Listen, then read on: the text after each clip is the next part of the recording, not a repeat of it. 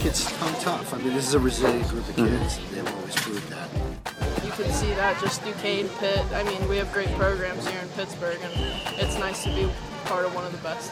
I think it means that the college soccer scene here in Pittsburgh is going to get better and better every single year. It Bodes well for the game, in, in the college game here in Pittsburgh. Welcome, everybody, to the Pittsburgh Scholastic Soccer Show. I'm Mike. Joining me is our Pittsburgh soccer professor, John Krysinsky. John, it's it's been a little while since our last show. How's it going? It's it's going well. It's been uh, quite a winter. Uh, it hasn't been too cold, but it was really interesting to see snow on the soccer field today at uh, Highmark Stadium. That's for sure. um, but yeah, all's well. All's well. How about you? I, you're everywhere. You're doing all these other things with the uh, beautiful game network and uh, Mon Goals, and uh, it's, it's great to hear uh, a lot of the things that uh, that you're doing as well. Thanks, John. It's it's a mutual admiration society over here. Congrats on uh, you just put out a piece about you know your second anniversary over at the uh, um, Pittsburgh Soccer Report. So kudos on that, and lots of great things coming there. But yeah, no, we've got we've got a bunch of shows going on here over at uh, BGN. But uh, this one we're really excited to uh, to talk about. You you've been doing some legwork here, getting around and talking to a whole bunch of people, getting a whole bunch of interviews, um, basically all centered around this idea of you know college signing day. Um, the Hounds had their the Hounds Academy National Letter of Intent signing day. So this is where high school players sign letters of intent for the colleges they plan on attending. Um, and once again, the Hounds had a big party for the Development Academy graduates. You were there, John. What what was it like? What was the atmosphere like there? It was very uh, festive. It was it was great to see um, a lot of excitement. Especially, it's all about you know the players. It's all about those young student athletes getting ready to take that next big step. And you know the the Hounds this year. It's the second year that they've done this, so they've they've ramped things up another notch. I think last year, the first year, they had you know a photo ops and stuff on the field. There was some Q and A, but there, it, the ceremony was mostly pretty standard. They were running people through, signing the letters of intent. They were doing some media stuff. But this year, I think they they took it to another level. They they made it into like a sit down dinner and uh, buffet after, and you know they gave each uh, athlete a chance to to do to to you know to get up there with their parents and their loved ones and and and get the real uh, pomp and circumstance, if you will, with all of that. And and it was good good that they're they're doing that and they're celebrating that. And of course, you know, the Riverhounds Academy. Of course, I was there that day, but it was National Letter of Intent Day. Didn't mean it was just um, just the Riverhounds Academy players. And I think that's the one thing that you know we we saw this year. I, I saw a lot of this year was it, it's very hard to keep track of all of these young soccer uh, high school seniors that are making their decisions. Uh, you know, obviously in other realms in the city, you know, especially with football, it was the same day as National Letter and Intent Day football, and of course the media is swarming all over and, and make you know um, covering a lot of that. But in Pittsburgh, you know, I was surprised to see the depth, the depth of particularly on the girls' side, but on the boys' side too, is very impressive. Um, you know, list of, of, of a lot of the, where the players were heading and the, to, to get to the next, going to the next level. Um, we probably will not have any, enough time today to go through each player um, at each level. But having been at the Riverhounds Academy um, celebration, you know, it, was really great to see a lot of these young ladies that I, you know, we've watched. I've watched them play since they were younger, um, and, and get to this point. So it was really, it was an exciting day, and I, I had a great great time really just interacting with not only the players and some of the coaches and uh, some of the people that were involved. Yeah, it, it, was definitely something great to see. You know, all the pictures were floating around coming out from the Hounds. Um, you had a write up on a number of the different colleges that were recruiting and a number of the of the different players that were being recruited. You were sort of on top of it over the course of those few days. Um, so it, it really mm-hmm. is, and, and, we'll talk about it here. You know, towards the end of this show about the uh, the, mm-hmm. the progress that's been made here in just the Pittsburgh area over just a short period of time. Um, it's impressive. It it really is. Yeah. So um, yeah, and and the, the the players are coming from, like I said, from clubs from all over the, the area, and, and like you said, we'll get to that at the end of the at the end of the show, and some other pressing issues. Talk more about, yeah, um, you know, how everything's made up in this area in terms of clubs, that setup. Yeah, so let's let's talk about a few of the local teams that we talk that we've talked about, you know, all season on this classic soccer show. What was the college soccer show? Um, you know, Pitt's incoming class, the the women's team, uh, they're bringing in two uh, local girls. We've already talked to, well, you talked to uh, Aideen O'Donohue um, from Canon-Mac, the U.S. national team. She projects to be an outside back for Pitt's women's team. And uh, Alexis Bengal from Highlands, who's been a teammate of Do- O'Donohue's with the Riverhounds Academy, also an outside back. Um, it's encouraging. I mean, you know, we've talked about this where we'd like to see some of these colleges recruiting some of this local talent and and definitely, you know, at Pitt and we're going to talk about some of the other schools that's paying off, but you got an opportunity to talk to Alexis specifically um, you know, about uh, uh, her expectations and why she chose Pitt. So so let's take a listen there. All right, here we're here with Alexis. Uh, congratulations! Thank you. Um, s- big day for you. What's Yeah. what's the what's the emotions right now? Um, I'm just really excited. Um, I'm really excited for like the next level and playing in college, and I'm really close to home, so it's gonna be fun being close to home. yeah, I was just talking to Tori about that and her Yeah. decision to go to over to Duquesne, but um, but for you, to play at home, play at Pitt. I Yeah. mean, just maybe just talk about that. Um, I think it's gonna be really exciting. Like it's an ACC school, so it's gonna be really competitive. But I'm just ready to like get in and learn and try my best and try to prove myself. So.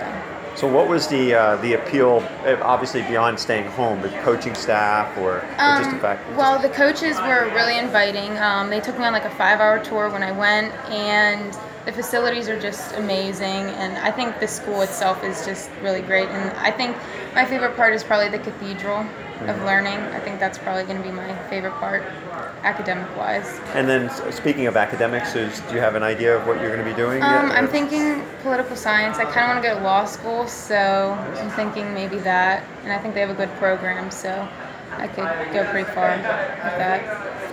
Okay, um, can you describe the emotion when you opened your letter and if your parents were with you when you opened it? Um, or I mean, it it was just really exciting. Like I knew that it was like time for me to commit, so it was. ki- I mean, it was just kind of really exciting for me, I guess. Um, uh, with our academy, what will you take with you, I guess, uh, from our, your training with you at the collegiate level? Um, I think our training is really, really high intensity and really competitive. So I think that that's going to be a good turn into college and just having that competitiveness and like that drive to play in college. I think it's going to help. And kind of going off of that, uh, what are you looking forward to playing at the collegiate level um, and furthering your career? I'm just kind of excited to like learn new things and just better myself, I guess, in college. And I believe you, sorry about that. Uh, I believe you're on the 2013 national title. Uh, yes, I believe so. Yeah. Um, like, can you describe that moment when you were here and just any other uh, moments you'll take with you? Um, I think that was probably one of the greatest moments for me. Um, I actually scored the winning goal, so it was Okay. kind of really exciting. And then afterwards, we were all like hugging and crying and stuff. And I just, I think I'll remember that for the rest of my life. And then kind of piggyback on that, you know, you, you've had you've experienced a lot with this group here. Um, everybody's kind of going their separate ways, but um, as what does that say for Pittsburgh soccer for, for what you guys accomplished not only in 2013 and, and all these years you've been together, but also you know that a lot of you, some of you are staying home, like Yeah, uh, um, I think it's I think it's great for for the school, and I think for Pitt, it's great just to be close to home. And for Riverhounds, I think it's good because it it shows that like soccer in Pittsburgh is growing, and that we do want to stay home and close to home because when whenever we want, we can come back here and kind of train and kind of like play with our with our team. And I know like in in the summer and like over Christmas break, a lot of the girls came home and they were training with the team because it's just a good program and we don't really ever want to leave. So And obviously, they, they had a rough year last year, and I'm sure you saw that Mm-hmm. firsthand yourself. Um, but you know, what's the attitude from the coaches, and, and really, what what are you looking for? What are they telling you about what you can, you know, your potential role there for Pitt, at Pitt? um, I mean we haven't really talked a lot about mm-hmm. that, but I just I think they brought in a new coaching staff, so mm-hmm. we have a couple new assistant coaches, and I think that they're really going to turn around the program mm-hmm. and try to, I guess, get some wins. It'd be fun to play with Adine too, right? Yes, yes. We've been playing on the same team for I think four or five years, so we're really close. It's it's gonna be fun. Good. Congratulations, and we'll be looking forward Congrats. to watching you play Thank at Pitt. you. Yeah, thank you. All right. Thank you. So really good stuff from Alexis. Um, you know, she sort of stressed that uh, the Hounds Academy, um, the, the high intensity training with the Hounds Academy, really felt that she's more prepared for college, um, and I think that's a good sign. I mean, there's there's a number of programs in the area where it seems like a lot of the, the players feel like they're making a massive jump and it makes it much more difficult for them. But I guess one of the the great things about the academy itself is is you know that next level that's really preparing kids for this for for the college programs. You know, I think there were twenty some girls that uh, that signed from the the Hounds Academy uh, at the National Letter of Intent Day. So um, really good stuff there. Um, yeah, I mean, I don't know if you have anything else to add from that interview or not. You, you like I said, you you did all the legwork and got to talk to her. But yeah. uh, yeah. Yeah, and, you know, it was nice to hear. You know, we spoke with Adine, and I, I had a chance to talk to her a little bit too that day, as well. But you know, it was nice to hear from Alexis. And one of the things she she talked a little bit about was the uh, the fact that you know, I asked her straight up. I said, you know, Pitt's had a really rough year, and you know, what are your expectations, and you know, why did you choose Pitt? And, and she was really optimistic about the some of the new assistant coaches um, Yeah. that Greg Miller is bringing in.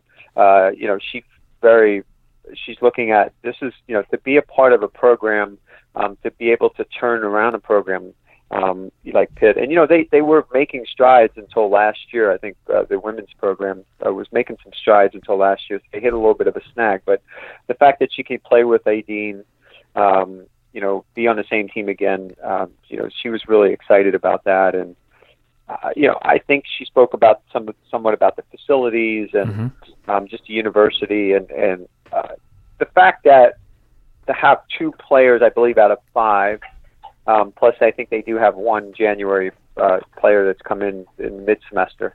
Uh, it speaks well because that means they're, you know, they lost to a Duquesne team earlier this, you know, in the beginning of the season that had, and we'll talk about them, uh, that had a lot more local players. So I think there's something to be said for that. There'll be something to be said for having some, you know, a couple players that can have their own family and their friends and uh, you know a lot of supporters there uh, cheering them on because that's the one thing that seems to be missing a little bit um, in, in terms of atmosphere for both of the pit teams uh, is is just generating fan support and other than the student some of the students that do come out Yeah.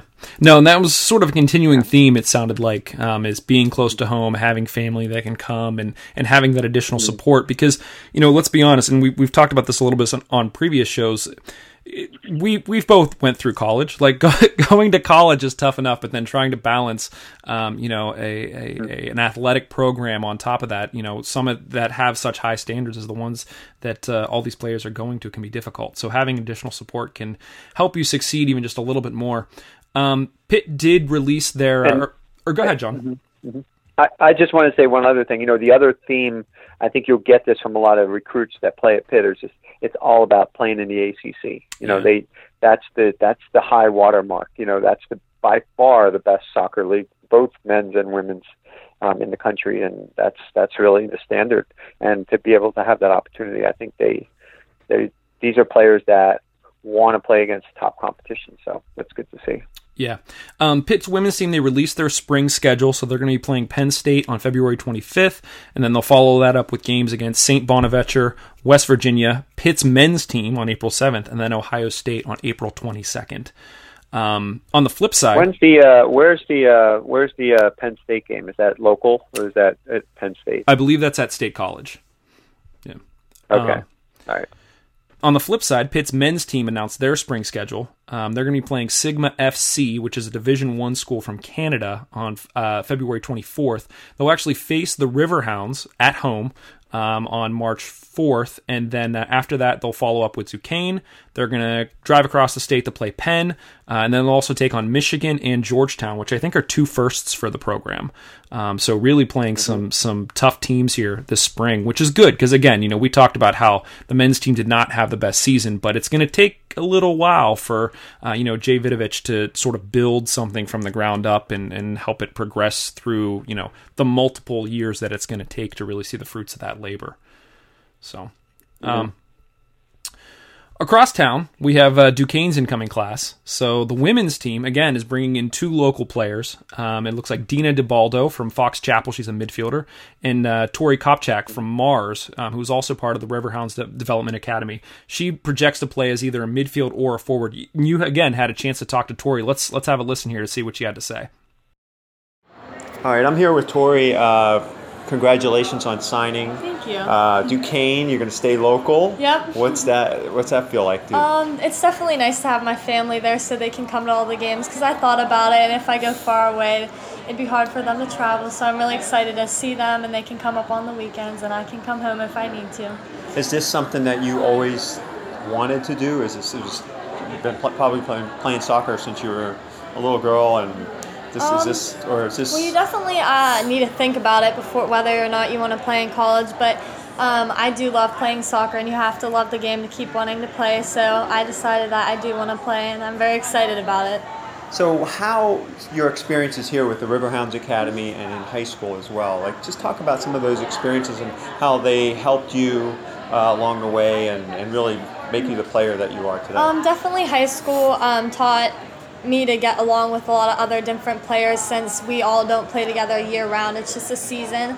So um, playing with different players and having chemistry on and off the field is really important for high school season. And spending a lot of time with those girls for four years and just really um, getting the team together on and off the field was really exciting and it was a good season. All four years was really fun for me. And then um, I actually just recently joined Riverhounds, but Right. it's been a really good experience so far. It's a lot different than other teams I've played with, but um, the technical side and like learning new skills every time I come to practice is really good.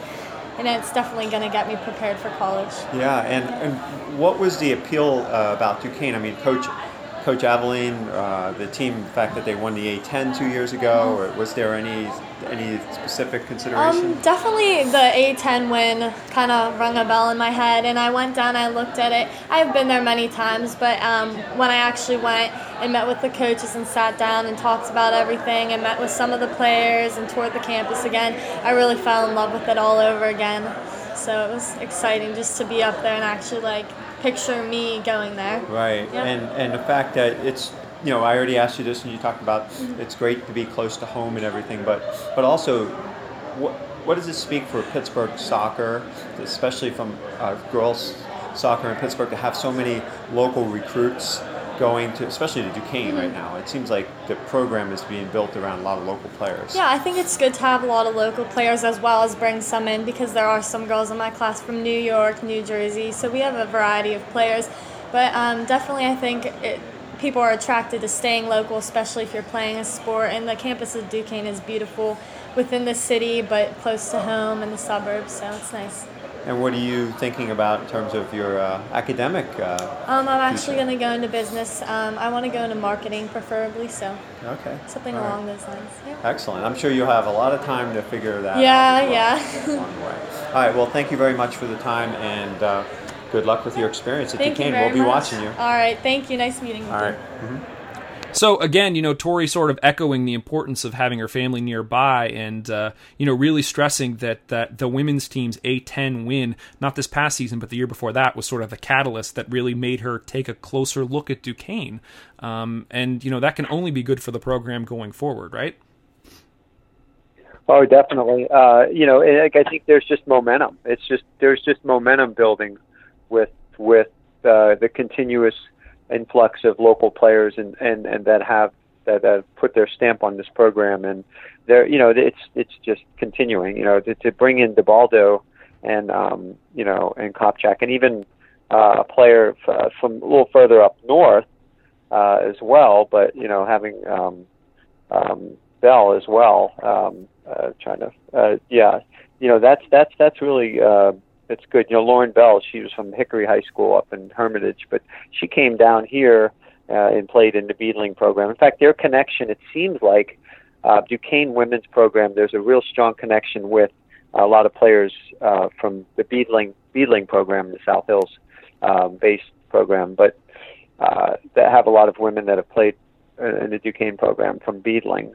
Um, so over the years, so uh, and of course, you know they have such a uh, you know, as I mentioned, there's a number of the former um, local play, uh, former WPIAL players like uh, you know Abby Lasco and Kira Murphy and Mm-hmm. you know uh, just a number of them. Um, Malaya Fabian, you know uh, Marley Smith. There's um, just a number of players who are still on that roster. So um, again, it just they keep building and and you know good for Coach Alvine. He's uh, I, I saw him a couple times just you know. Doing the recruiting thing just out and about at games and things like that. So he's he's definitely has his eye on a lot of the players in this region. Yeah, Duquesne's definitely both their men's and women's program are, are exciting ones to watch here. Um, you know, not that Pitt isn't. It just seems that Duquesne may be a little bit further along in that building process.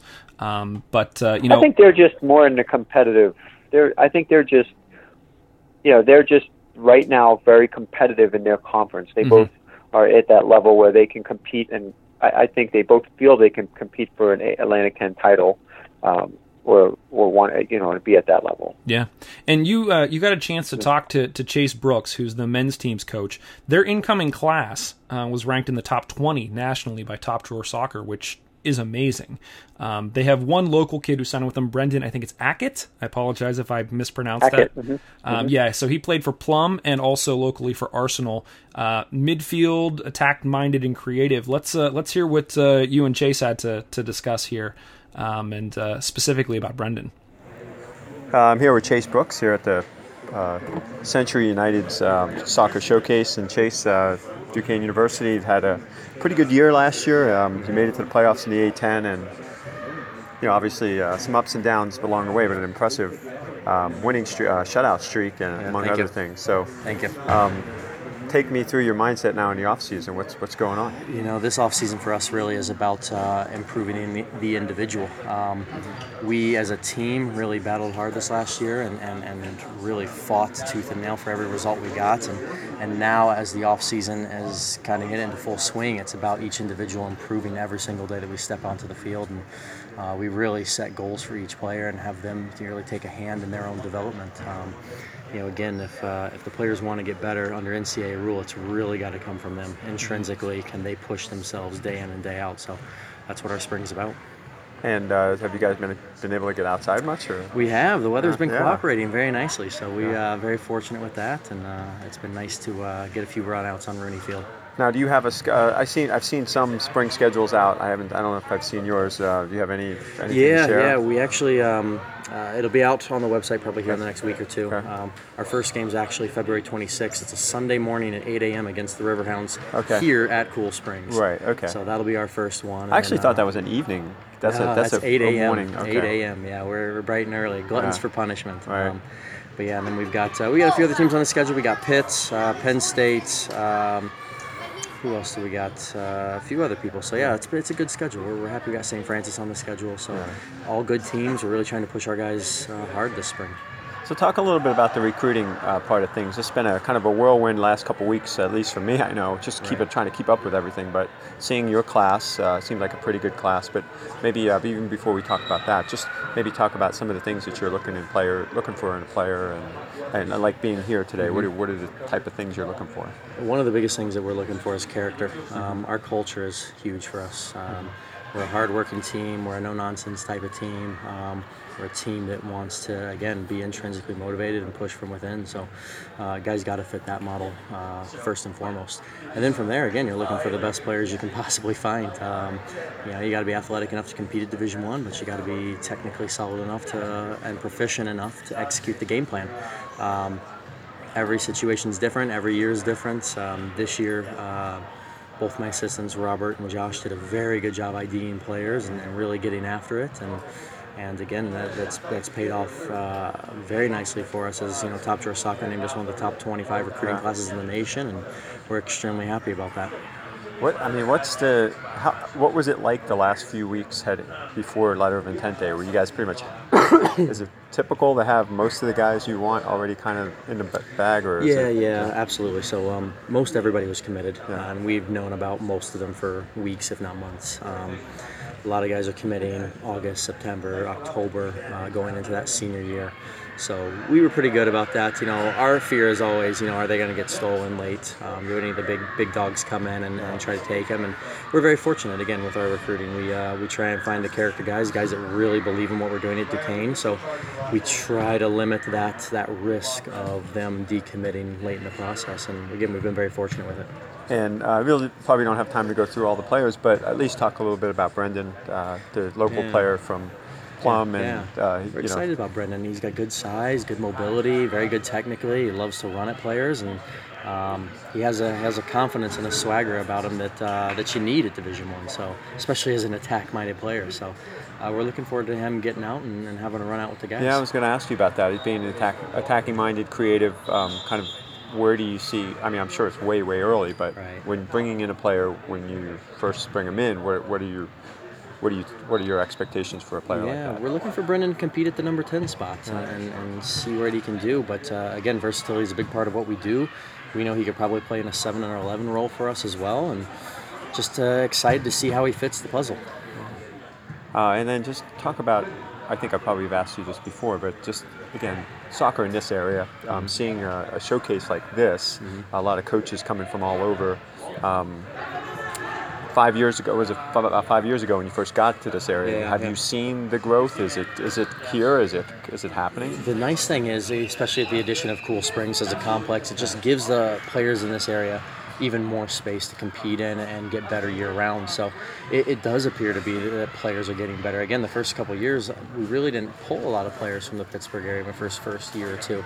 And in the last few recruiting classes, it's been at least one, if not one, two or three. So you know that we're IDing and trying to go after. And this year's class in particular, the 2017s, I mean, you can see it with uh, two kids that we're going to see in the next game, and that are committed to Akron. There's just, mm-hmm. and then a kid is going to Northwestern, mm-hmm. a kid is going to Santa Clara. It's right. it's a very talented group in this 2017 class, and and my hope is that obviously that continues. It it only pays again dividends for us as we move forward. Yeah, and then to see the type of clubs that come here. I mean, we're looking at right now as we, you and I are talking. You got the Columbus Crew and Celtic from Baltimore yeah. playing against each other. Um, just some real quality teams. Absolutely, here. yeah. The talent level is great on a day like today. Um, and for us, it's just about uh, enjoying the day and, and seeing where we can go. All right. Well, thanks for your time. I'll, I'll let you get back to watching again. I appreciate it. Thank you. Thank you. So you know, Chase sort of um, emphasizing, you know, that culture is just so important. And, uh, you know, one of the things that I hadn't considered prior to, you know, listening to your discussion with him was this idea of how difficult it may be to recruit, um, you know, top notch players to uh, to a school like Duquesne when you have some of these larger schools that can sort of swoop in and, and woo some of them. Um, and him talking specifically mm-hmm. about, you know, really finding guys that um, where where the culture is such that they value going to Duquesne more than trying to go to one of these bigger schools and, and try their hand somewhere else. It's it's more of a personality trait, which I, I felt that I, I found to be very interesting. Yeah, and you'll you'll see a lot of even at the even at the level at, with where Pitt's at at the ACC, uh, you know, coaches, the recruiters, you know, the the connection that they make with the players, all those things are very very important. And of course, you know how coaches are in terms of how they want to build their teams, and um, you know, character is important. I think that a lot of times you'll hear coaches say that all the time, but you, you could see that in, in, in Chase's uh, uh, and his assistant coaches are you know spending a lot of time rec- doing a lot of the recruiting. I actually spent I was at the uh, Century um, United's um, college showcase this weekend, and they were you know they were they were there from you know both days and morning and night uh, morning, afternoon, and night. So, you know, these guys are really they're they're they're um, watching every player that they can possibly watch. So, um, but yeah, it's great to see again to to, to bring in a quality player like um, uh, Brendan, and then of course you know who's a creative yeah. attacking mid type player. I watched him play for Plum uh, a number of times. Uh, just just clearly the if not the best player on the field, one of the best players on the field. Um, in the games that I saw him play. Um, and then he gets to, uh, you know, play alongside one of his, uh, you know, Ryan Landry, um, a local player from Shaler, who also played also played at um, Arsenal as well. So, so there's a couple, you know, again, players of note to, to, that Duquesne uh, will have on their roster. Yeah, no, absolutely. Um, and I also thought it was interesting how, you know, we talk about all the rules with uh, the NCAA and how you know players can only really play and train with the team at certain times during the year. And you know, we really went into that. I think that was the last show, but Chase sort of you know re-emphasizing that it makes it difficult and it really puts a lot more on the individual players to be out there and training and working hard. Um, a lot of times on their own um, just because they're not allowed to be involved with certain things with the team at certain times of the year. Uh, and and still, you know, mm-hmm. continuing to see that progression and, and, and growth in the players um, is really really good.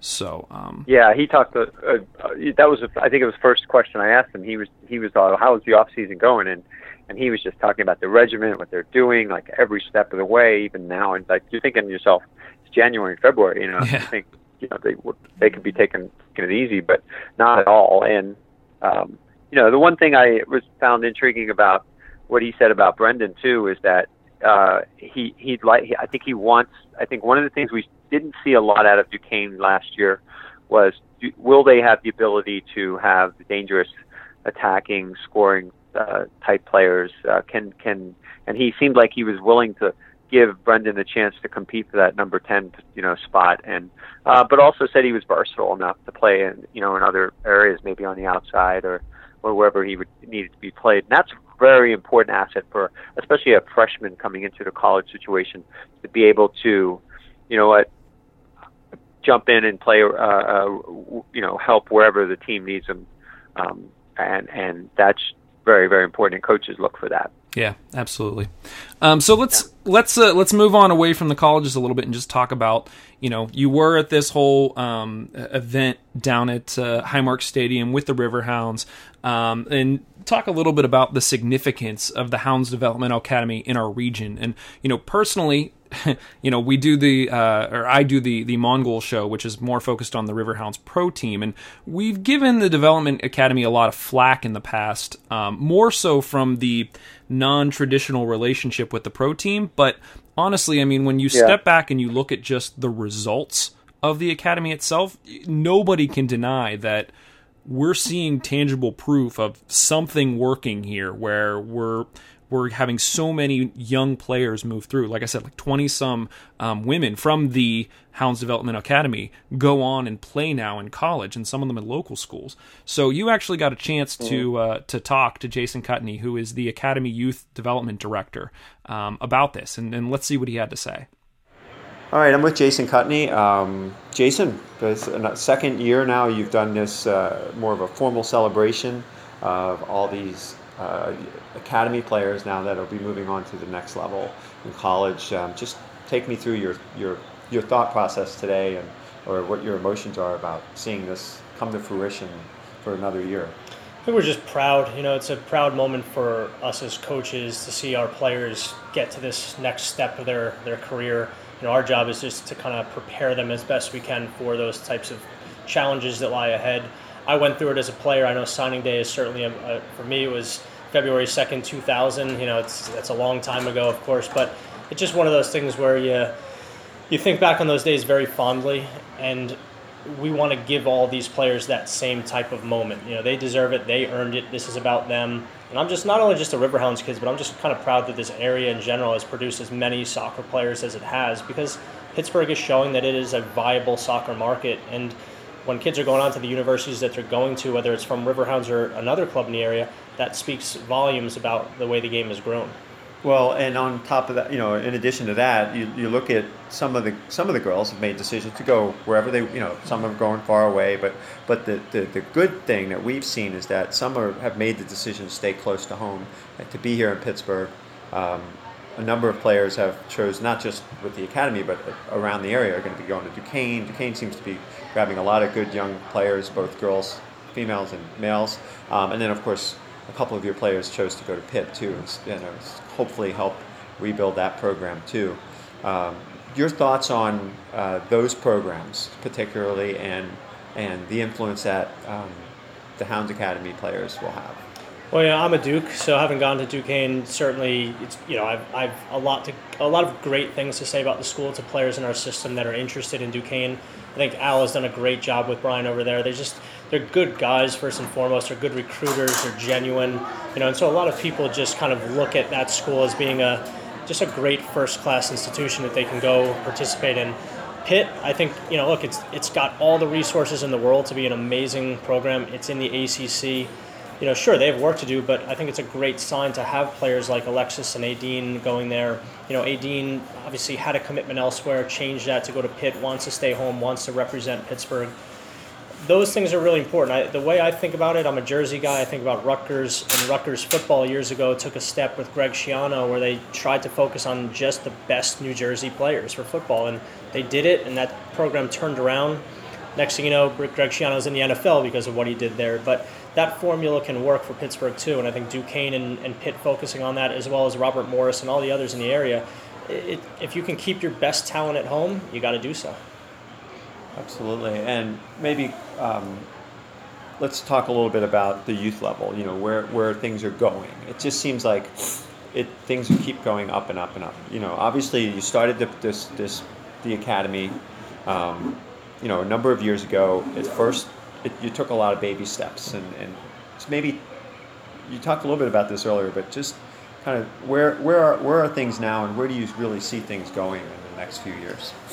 I mean, from the point I got out to Pittsburgh, which was to attend Duquesne University, you know, after that I went and played professionally around the country, returned back here, and so we really got settled back in in 2006 or so. Um, the, the game has changed drastically since that time, and I think a big part of it is just the cultural shift. There's a lot of young parents now that grew up playing soccer in this area. Their children are now playing soccer, so the culture is being passed on. When I first came out here for school, especially at Duquesne, most of the young parents I was meeting through whatever channels that you know it might present themselves, they didn't grow up with soccer. They grew up with football and baseball and basketball. So culturally, their children were kind of separated. I'm seeing that started definitely to, to transcend into what you see on the field. Kids are just watching soccer. They love soccer. Their families are watching soccer together. They're, they're talking about it on the car ride to and from the game at an educated level. So I think that's one big piece. The other piece, you know, I, I do hope the Riverhounds have contributed in, in this respect, but we're just another part of this whole growing movement. You know, Pittsburgh, you look at girls like Meghan Klingenberg, that makes a big difference. When you can get a, a young player out of this area and get up to the pinnacle of the game, whether it's the men's or the women's side, there is a cascade down impact for the rest. And so we're trying our best here, just like every other club in the area, try to get those two or three players catapulted to the to the highest level possible, and see what the benefits are that trickle down to all the rest. Uh, and that leads me to the next part. You know, obviously there's a lot of players um, in and around the area that um, are coming through through different clubs and stuff, and you know, and, and so again, what are the challenges that still lie there, especially in terms of you know getting everybody kind of on the same page in this area? Like maybe some other areas have other major soccer hotbed areas, or even just metropolitan areas that have you know uh, MLS teams, or even USL type level teams, or even women's uh, professional teams, and and how things can really you know how we can de- develop more homegrown talent that will make it to the very highest levels. I think that the key challenge for us is, you know, we, we have to make sure we get to a point where we focus on ceilings rather than walls in between. And what I mean by that is, you know, it, it's hard in the youth soccer market. It is a business. And so when it's a business, there's people's livelihoods that are at stake. It becomes a tenuous situation. Without any question, the formation of our youth academy started that tough strain with relationships in the area and we understand that. You know, we, we understand that fully. We own up to it. But at the end of the day, I think we just all, as a group, need to work on the ceiling, right? The ceiling meaning how can we push the players to the highest level rather than focusing on these walls that exist between our club and that club and that club and that club. Because at the end of this day, we are all trying to get players onto the highest level. And that's a challenge all around the country, not just in Pittsburgh. But what we're going to try to do here as we go forward is, you know, especially with the USL MLS relationship, work with Columbus Crew. We're in a very good working relationship with them right now on the pro side, which is stretching into the youth side as well. And we're going to hopefully get to a point where we can work hand in hand with other clubs in our area, multiple clubs that all subscribe to that same vision. You know, can we push a player through a system and get them to the highest level? And the highest level is not Riverhounds. It's right now Columbus Crew, you know, or DC United or someone else. But we understand that just like in the same way that when you send Robbie Vincent onto DC, that has a net effect on our pro team. We see that, right? We all saw that last year. But it's right by the game of soccer to do that. You know, you can't hold a player like that back. We look at the youth the same way. If we can take the best players in this system and we can send them on, and if they were passed to us from another club in our area, that club needs to be recognized for all the work that they've done. You know, tonight we have three players from other clubs that committed while with those clubs and joined us. You know, so you have Tori Kopchak and, and Megan Virgin. They committed as Beadling players. Um, you have Marissa Johnson, who committed as a Victory Express player. Those clubs deserve the recognition, and that's why we stated it tonight. We'll state it in the press release. But you know, I think for the last six, seven, eight years, we've we've all focused a lot on the walls in between us, and hopefully we can start just focusing on the ceiling, push that thing higher because Western Pennsylvania needs to bust through that glass ceiling that's been above it for many, many years, and I think working together will be the way. All right, thanks a lot, Jason. I appreciate it. Thank you. All right, thanks. So I thought it was interesting that you know he he specifically used the example of uh, Rutgers and sort of standing back and focusing purely Yeah. on local New Jersey talent for football. And now he's sort of seeing parallels on how you know local colleges can succeed doing the same thing, and that that sort of echoes what you've been saying pretty much all season, right? Yeah, I mean, uh, you you you have to have you you- have. I mean, I think that the college programs, uh, you know, want to develop a stronger identity of who they are, where they're, you know, um, and you know, being having players that represent, you know, the team and come from this region, I think is important. I think even if it's building starting small and having a player here, a player there, um, you have to have building blocks, and, and that's how these things get you know get get going. Uh, but you certainly you know you, you don't want to take away from uh, you know say uh, Jay Vidovich at Pitt. You don't want him. You know he I'm sure he's out there looking for the best players available Mhm. that could play in the ACC, and and of course you know he's going to look. He's just going to go with try to get the best players he can possibly get. But but you know back to the the, the fact that the, the Riverhounds Development Academy um, and other programs in the area too are um, you know providing battle tested players who play against you know players at the top the highest they're, they're trying to get them into the to areas where they can play at the highest level. I think even you'll hear um, in jason's comments that there's just they, they still have a long way to go. You know i think they're they they know that um, and they feel like you know they're still um, he ke- he kept referring to the ceiling. You know, we want to make sure that we you know can can can get to that point where our, the players in Pittsburgh can reach their full potential and can have the best possible training available. Um, and he's recognizing a lot of, uh, at least through this conversation I had with him, that there's there's a lot of work that needs to be done. That you know, in in recent years, that um, you know, there's just there's been some different rifts between the clubs and um, and if the players and uh, you know are, are really spread out, I think, um, and and I think the one ongoing theme that I've heard a lot in the last three four weeks um, from having talked to a lot of different people on this subject is I think everybody wants um, to get on the same page, and the Riverhounds Academy obviously is is is can be a, a key um, component to all of this, and um, particularly at the girls' side, we're seeing it. We're seeing Mhm. that you know a lot of the top players, um, even a couple players that had been with the Beadling program, had come in and played the Riverhounds Academy the last year or two, and and and they had some success uh, and, and contributed to, to to that to that program, um, and got a lot out of it as well. So there was some of that you know, where okay, we're, we're going to start to maybe cooperate a little bit more, and we'll have some of you know. So to have a couple players that came from Beadling program, and Jason talked about the importance of making sure you know to recognize that the those players came and were developed through the some of these other programs as well. So Yeah, Um, and yeah, I was gonna say you mentioned Things- that yeah, he, that he said that you know the the hounds aren't the ceiling. Um, he mentioned you know that now we have this partnership with Columbus Crew and how, you know, really the, the next level for a number of these players and really sort of pushing the envelope is with a, a, a group like Columbus Crew or somebody like DC United, somebody that's closer. And uh, Columbus Crew's Academy General Manager was actually at one of the events you were at recently as well. You got to talk to him, Dennis Sanchez. Let's uh, let's listen to what he had to say on the subject.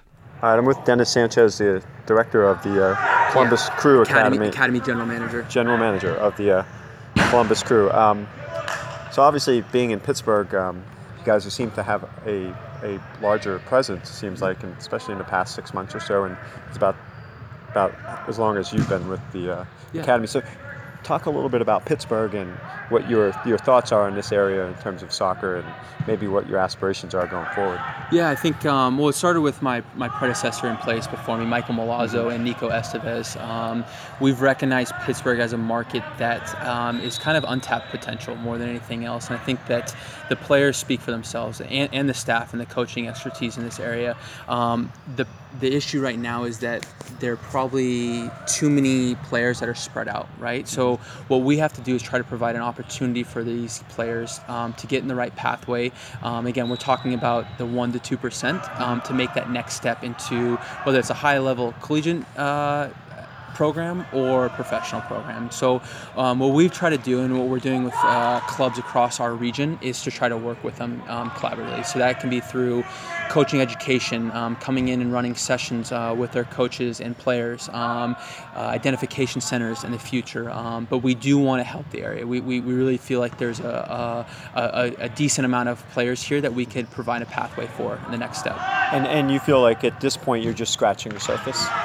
Yeah, I mean, um, you know, to, to be fair, you know, I've been to Pittsburgh a few times now, but we've also had a number of players of all ages um, coming from, you know, the oldest age groups all the way down to 05s. And I think that the future is bright. Um, you know, again, it's it's what is that pathway though? What is how are we helping? What's uh, the the best for that individual? And I think that if, as long as we put the individual's needs in place first, and again, the uh, a Columbus crew might not be the best programming for everybody else, and we have to respect that. But I think if we look at the individual's needs first and decide what's best for that respective family, then we can put them in place for uh, better future options. And and right now it seems like you you've spread yourself pretty wide in terms of just making t- touching base with a lot of the different like the clubs Yep. and of course you have the Riverhounds and then just all Yep. these different things that are going on here as you said.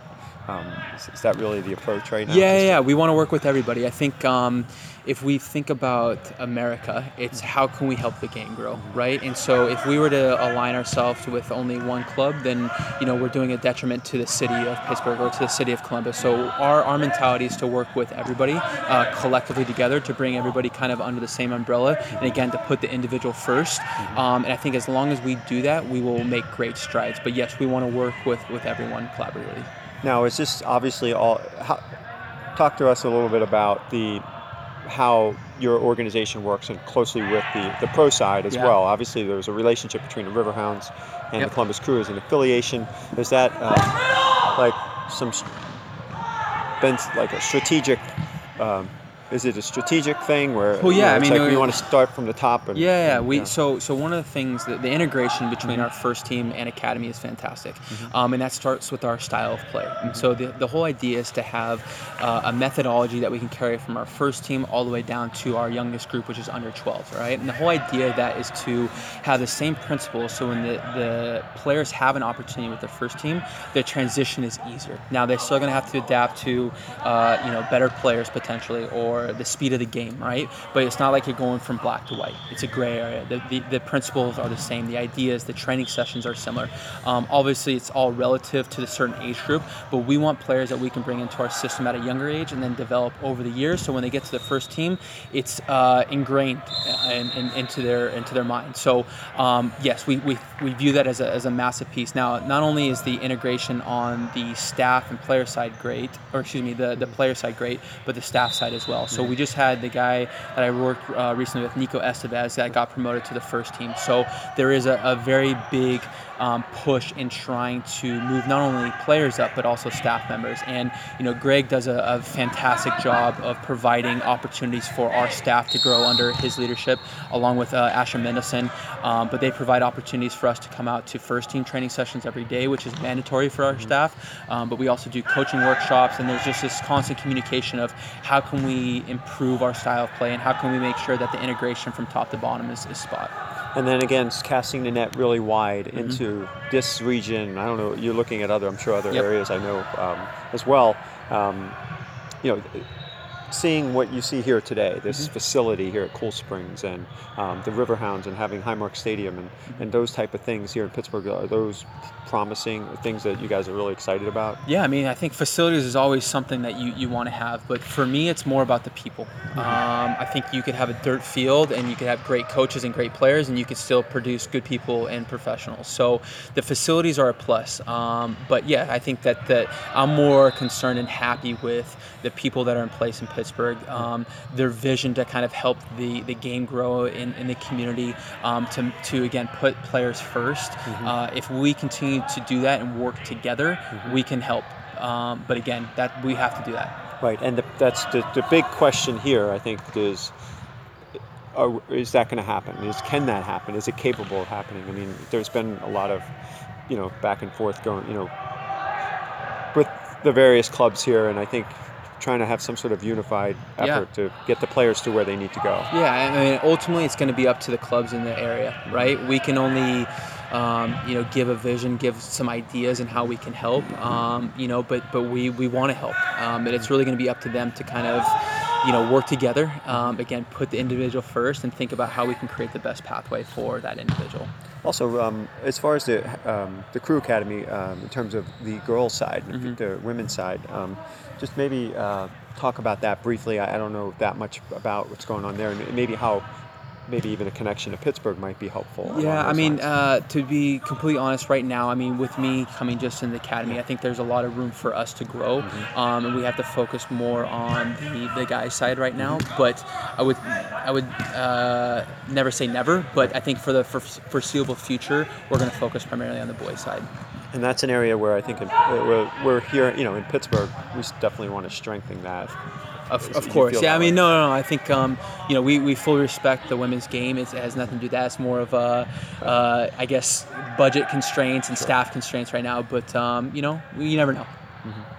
Um, and then finally, you know, in terms of uh, the some of the challenges that you face in terms of maybe getting the uh, some players that you identify in this Mhm. area, but but still the the distance or just whatever the other challenges might be, or recognizing. Yeah, I mean, uh, I think Columbus is an interesting market for sure. I think that we're uh, we're centrally located where we can reach these other markets, uh, Pittsburgh being one, but also uh, a decent amount of time away for a family to make, you know, a, a three-hour drive four nights a week. So we are working on some programming um, to help facilitate that. One being a billet program, where we'll have host families within our academy that will provide uh, a house for players to live that are outside of the Columbus area. So we're working on a full-time program and then also a part-time program. Um, we're also working with a lot of our um, uh, players' individual schools to create a flexible schedule, which still allows them to balance the academic side with then providing more opportunities uh, for them to work with us in our in our first team staff. So we, we've recognized that there are some um, you know minor uh, I don't say setbacks because every setback's an opportunity, but um, some ways that we have to think outside the box and help to facilitate that. And we're, we're, we've recognized that and we're working towards um, helping improve that in the future. Okay, and one, I do have one final question. Um, that maybe in the next six months, what do you foresee your um, actual things that you might be doing here in the Yeah. Pittsburgh region? So we're in the process of starting a town identification center, um, which will bring in kind of all the local clubs together um, and recognize their top players and start to look at ways in which we can create that pathway for those for those players. So essentially, what we're going to do in the spring is we'll develop a five to week six week cycle where we're going to bring in the top players for their respective age groups um, in the area, Pittsburgh area, um, and then through that start to kind of drip feed our methodology, our culture, um, you know, what we're looking for in players, uh, you know, how our training sessions are, are structured. So I think that's just, just going to be the start of it. But that starts to bring everybody together. Um, you know, again, there, there is a there has to be an openness of the clubs to send their best players into our environment and to work with us. But again, I think the message that I've received uh, is that they there people are looking for that that pathway. Like, what is the next step? And I think that letting things happen organically and taking it slow and doing it right is an important piece. But we're going to start to do more and more in this area. Excellent. Thank you. And we'll, I'm sure we'll be seeing and hearing more from you in the coming months. Of course. Thank right. you very much. Thank I you. It's a pleasure. it. So Dennis says there's a large presence in Pittsburgh with untapped potential. so I guess he's sort of agreeing with what we're saying. What, what were your thoughts on that conversation? Yeah, I mean, I it was just such a fascinating conversation. Uh, well, it was very educational for me. Uh, you know, you think you know a lot about soccer, and then you go through the last three or four weeks uh, where I've had a lot of conversations with a lot of people, um, and the common thing was I have to talk to somebody with the Columbus Crew because, you know, that's you know, what's that quote from The Godfather Part Three? You know, all of our ship, ships must sail in the same direction. I mean, that's what I'm hearing from Yeah. here is that you know, uh, you know, he's talking to, I've talked to you know people from some of the other clubs as well, and again, the common theme is is that you know they want to see um, we want to see um, more co- cooperation. We want to provide they want to provide a common pathway for the players. Now, Dennis Sanchez talked about maybe at least initially right now it's like yeah maybe at the end of the day the crew is going to be you know maybe having that top one Mhm. you know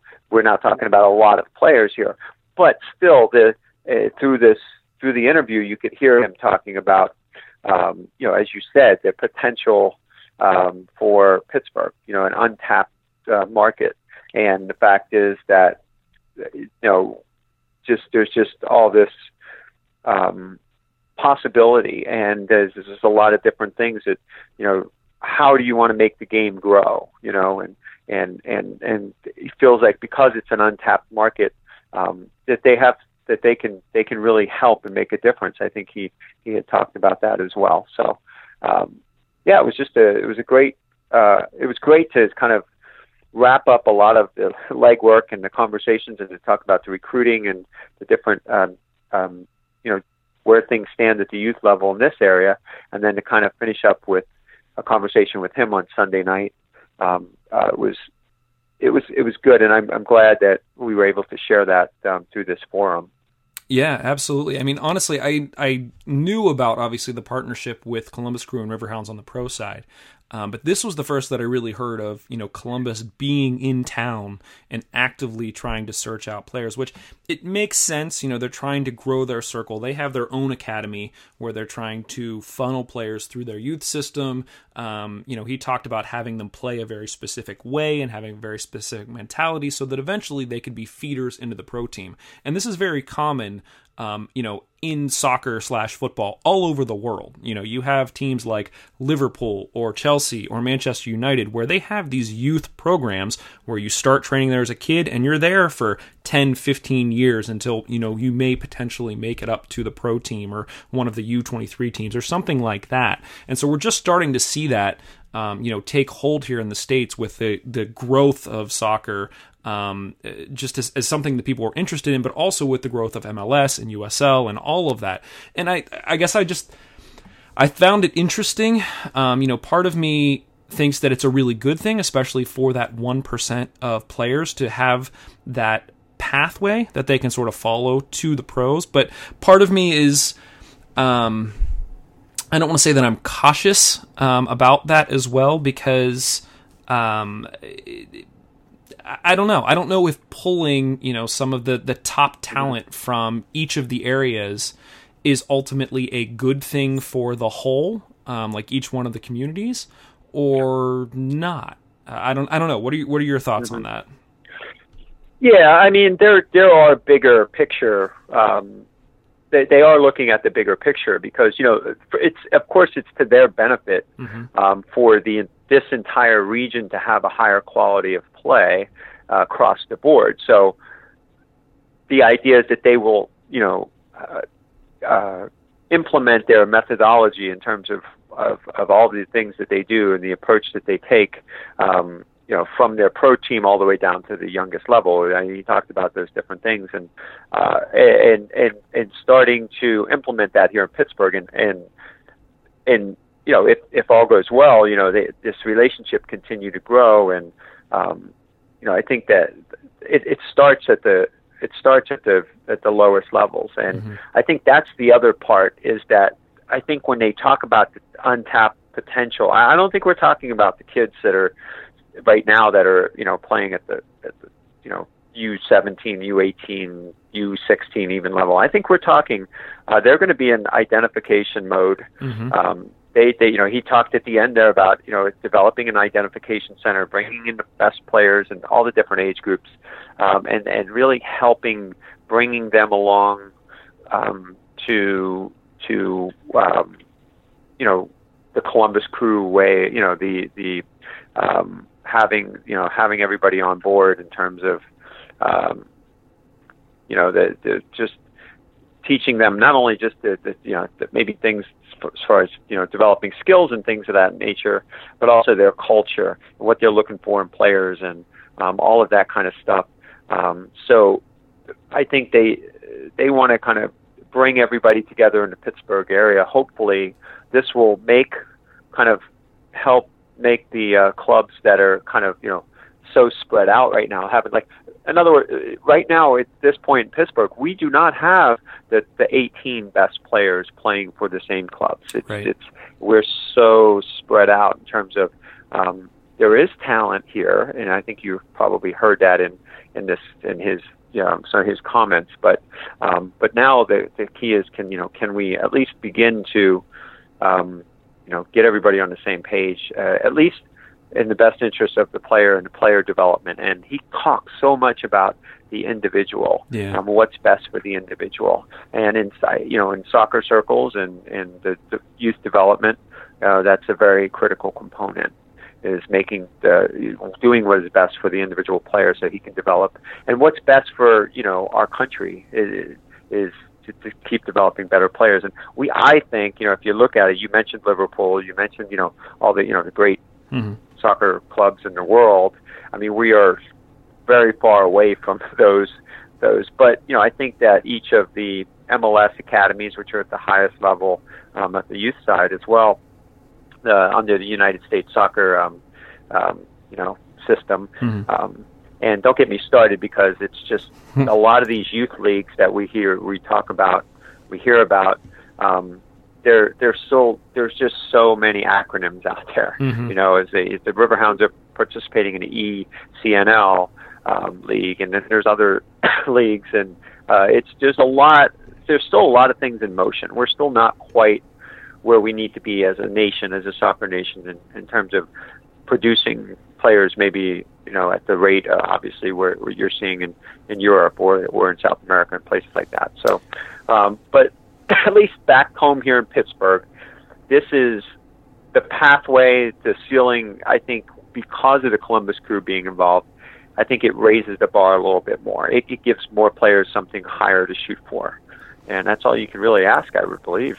Well, let me let me ask you this. I'm, I'm going to sort of put you on the spot here a little bit. I I agree with you that I think that having them come in and focus on the individual is ultimately good for the individual, and I think can ultimately um, increase the ceiling at which uh, youth Pittsburgh players are perceived because they're able to go through this program. You're going to see more high profile players like, you know, an Adine O'Donoghue, where she's going off and playing with the U.S. national team, and that, that increases, you know, the, the stature of Pittsburgh soccer. Um, but ultimately, by having, by, by taking these players from all of these different uh, uh, organizations and clubs that are all spread out, does this ultimately help or does this ultimately hurt the individual organizations themselves or the the level of play at the individual organizations themselves? Because if you're taking all these players out from Yeah, different I- I places think- and saying collectively go play Mhm. here you do have a better collective where it's here let's go look at these guys over here. But as a whole does this help us or does this make us stagnant? Well, I mean, I think it's going to help create more cooperation, um, and I think maybe at the end of the day, um, we may see more clubs coming together. Uh, that's that's the potential is there. Um, of course, it it has to happen. You know, I think that um, you know, as Jason Kutney talked about, you know, people have make a livelihood uh, in some cases for for in in in these areas, and Mhm. some people do it because they're very passionate about it. There's uh, there's a lot of that, you know, in terms of what what the agenda is from each club, and um, and but at the end of the day, I think uh, the the idea is to help you know the game will continue to grow you know it starts it actually it starts all the way down to the recreation level Mhm. you know you go to the recreation level and coaching education needs to continue to improve in those areas you identifying players at those areas and and then it's the next level are the clubs you know you have the, all the different clubs in the area um, and then of course the next level beyond that you know you're looking at what what is the central? There should be some sort. I mean, every um, if you look at the the, the maybe the best um, template is the way it works is that yeah, there should be a centralized training center for the best players in this in one particular you know uh, large um, populated area you know uh, region like the Western Pennsylvania,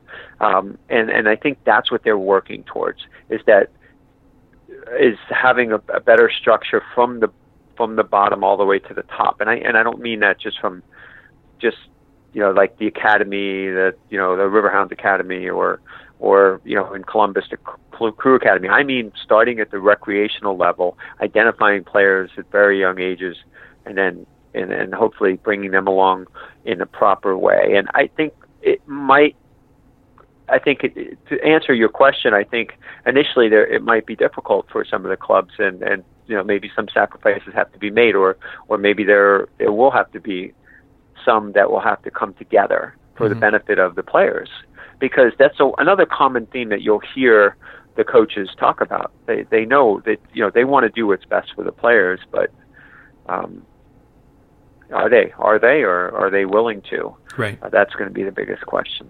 Yeah, and I'm I'm not. But I'm not but again, the common theme is that yeah. Go ahead. I was gonna say I'm not disagreeing with you. I was more or less playing devil's advocate there, just sort of see. Yeah. Because it could go either way. And I'm not Yeah. Right, and I'm not. Uh, you know, I don't. I, I think we're all sort of taking a wait and see approach to this. This Mhm. is, yeah, this is. It's there's like you said. You know, we're still the game is has in the United States has so far to go Yeah. that we're still sort of watching and waiting and seeing what, what what's going to happen. But uh, there's a lot of potential here, and I think the fact that uh, you know that the crew are, are, are working closely with not just the Riverhounds but all the local clubs. Mhm. I think that's uh, that's that could be a positive thing. Yeah, I agree, and I and I, I I totally agree on your point about coaching education as well. I think if there's if there's anything that can really benefit from this trickle down approach, in addition to you know the players having more opportunity, it's this passing on more information to coaches so that collectively we we increase you know the whole which will ultimately increase the individuals which will ultimately help everybody so no i i, I totally agree um and uh and you know we were we were talking a little bit before this and it sounds like you may have more thoughts on this coming out soon um in the pittsburgh soccer report. So um so yeah, I mean, I, I think that's uh, pretty much it for this episode. Thanks everybody for listening. Obviously, Mhm. you can find more great local soccer news over at the Pittsburgh Soccer Report at pittsburghsoccerreport.com. Um, like I said, John covered sort of all of this stuff. There's a ton of different articles, um, write ups on individual players with much more information. Go check it out. It's well worth a read. For more soccer podcasts like this one, head over to the Beautiful Game Network at bgn.fm. We recently kicked off season two of the Mongol Show with interviews with Riverhounds owner Tuffy Shallenberger and head coach Dave Brandt. So both massive shows. They're a lot of fun. If you're part of the Riverhounds Development Academy, go check those out. They were a good time. Um, otherwise, John, congrats to you on uh, on year two, or I'm sorry, I guess finishing year two of the Pittsburgh Soccer Report. Congrats to all of the recent college signees. John, thanks again for all that you do, and uh, thanks to everybody that's been listening. We'll talk to you all later. All right, my pleasure.